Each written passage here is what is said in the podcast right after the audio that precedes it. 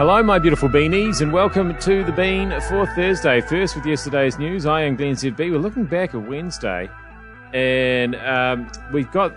Oh, come on. How are we still talking about the America's Cup? Hmm. Um, we'll have some random stuff about body here at the end of the podcast. That's more like it.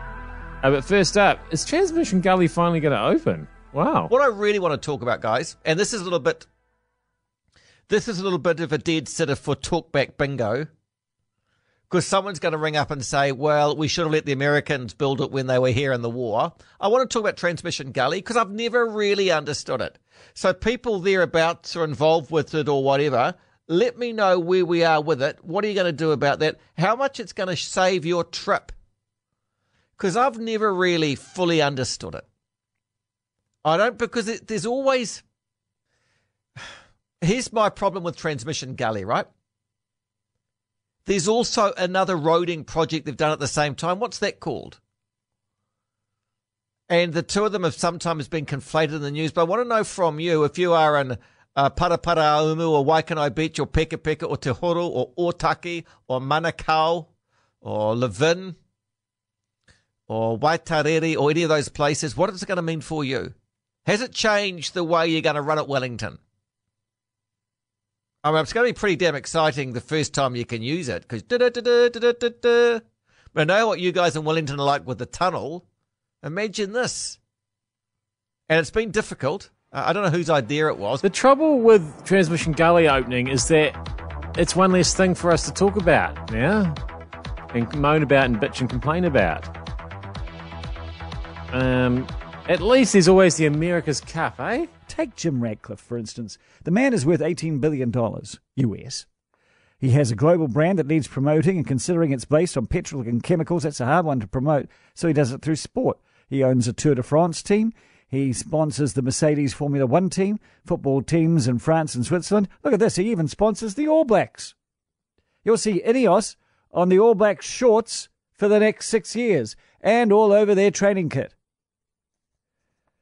This is a guy who, when he learned that Land Rover would no longer build the Defender, decided he'd build his own, and he invented the Ineos Grenadier. This man is loaded. He's nuts, and he'll stop at nothing. And here's little old Team New Zealand, who managed to bring a nation and some taxpayers and a handful of corporate sponsors together to fund the challenges and defences. And I have to say, what a glorious ride. It's been so good. But for the next event, Team New Zealand will need every cent it can get.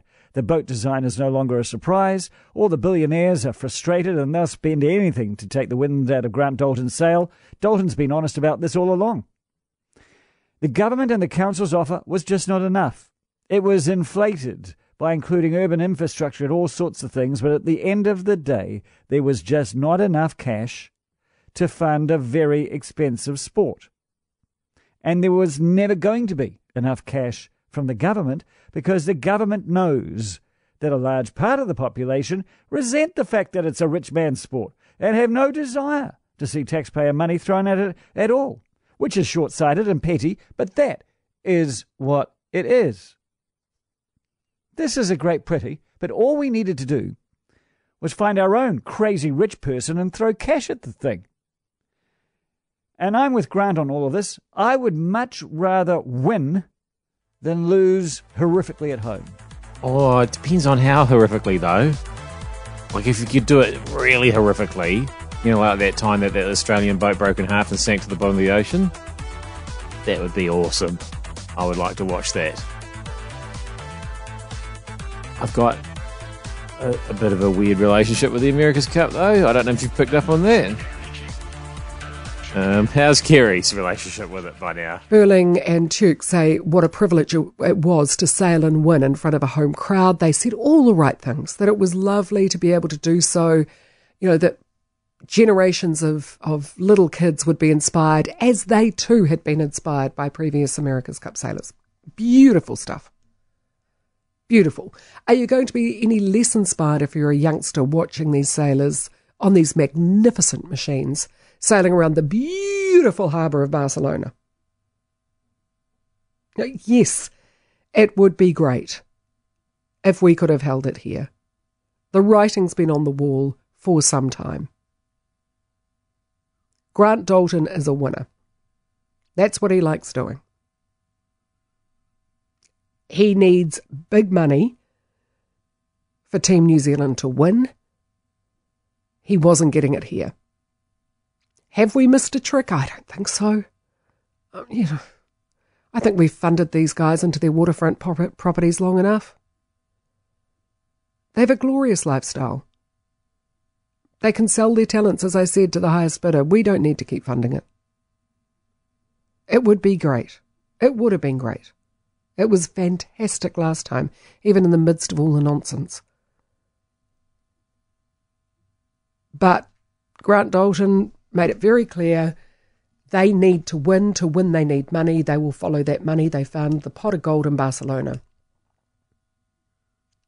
Will he parlay that win, should they do so, into bringing it home as a consolation prize for Kiwis? I wouldn't bet my red socks on it. I get a bit uncomfortable when you get into sports like uh, high performance yachting when they start talking about inspiring young kids to become spoilt millionaire yachties that travel all around the world. I just don't know. I'm, I'm a little bit uncomfortable about that. But I think Kerre makes a good point. If they see them doing it in Spain, uh, they might think, oh, this is a good way to get to Spain. Is that good or bad? Uh, Kate, help me. Help me out on this one. Barcelona's being talked up for the great sailing weather, which is a huge factor too. Endless race days put off by no wind is no fun for anyone. But despite the naysayers who'll come for Grant Dalton and who'll come for Team New Zealand like they have some kind of ownership of them or of the event, I'm actually happy that they've found a great place to host. And I have no doubt it'll be a huge success. And all the media whiners saying, oh, it sucks. You watch. They'll all happily turn up to Barcelona in two years' time to cover it and enjoy the ratings bonanza that goes with that. Because that's the other thing. Despite all the argy bargy that goes on off the water and leading up to the event, we always seem to all get behind it once the racing actually begins, don't we? So poo poo it now if you want. But mark my words, come 2024, Barcelona Beach, the race village, the Spanish waterfront, it'll be spectacular. It'll be the place to be. Hawkesby. I'm booking my tickets. This might be my first trip, Alex, overseas. It's taken me a long time to want to get back on a plane post COVID, but this could be it. 2024, I'm gearing myself up for it. Oh, that's so cute that Kate thinks there's still going to be a world in 2024. Oh, isn't that neat? Ah, that, that's adorable. A lot, there's a lot of stuff going to happen between now and then. Woo! And we'll bring you all of it here at News Talk ZB, including the state of Simon Barnett's body here. I used to always tell my kids, um, don't eat the crusts or you'll get chest hair. I even said it to my daughters, and they were terrified they would get chest hair. Eating the crust, that's that was just to make your hair curly, wasn't it? Well, I, I used to say about getting hair on your chest. Was it from the crust? Yeah. I think it was originally about going your hair going Yeah, curly. it was about your hair going curly. What were some of those other ones? Well, chest hair, chest hair, I suppose, is curly. I wouldn't know. I haven't got it. Have you not got any chest hair? No, We've digressed here, but this is good stuff. no. You've got a smooth chest. Yep. I, and I didn't wear it off. Give it a look. Oh, there's a big, there's a big, um, there's a big um, You have. You've scar got. there. You've not got a hair on your chest. No, and look, my arms aren't hairy. Oh, he's got. Honest to goodness, not. A, what about downstairs? Yeah. Okay. I don't know why that is, um, but I And you haven't my- used a cream. It's all just. No, no. just- My latest wife said that was one of the things that attracted her to me was my arms. That they they were very young looking because they had no hair on them. Yeah, right. I think she's weird, not me. I was going to Okay. say.